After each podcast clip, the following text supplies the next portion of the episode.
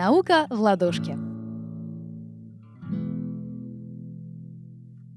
Всем привет, с вами Владислава Сухановская, и сегодня я расскажу вам, куда стекло стекло. Существует мнение, что древние витражи соборов утолщаются к низу, потому что стекло со временем стекает.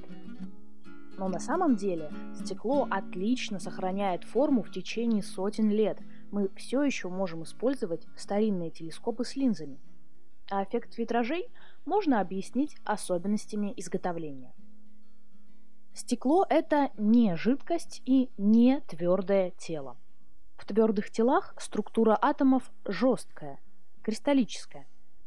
В жидких телах атомы перемешаны, а стекло – это аморфное, твердое вещество.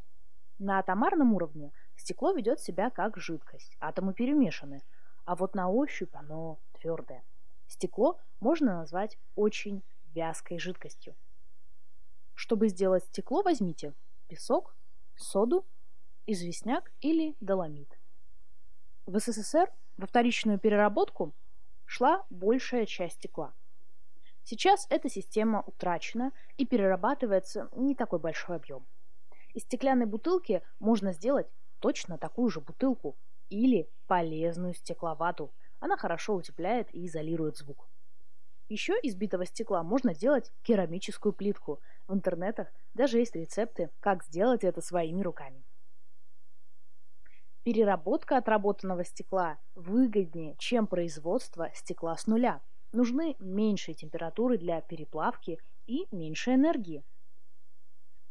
Стекло, оно слегка отдает волшебством, потому что перерабатывается оно без дополнительных отходов и побочных продуктов – 100% рециркуляции.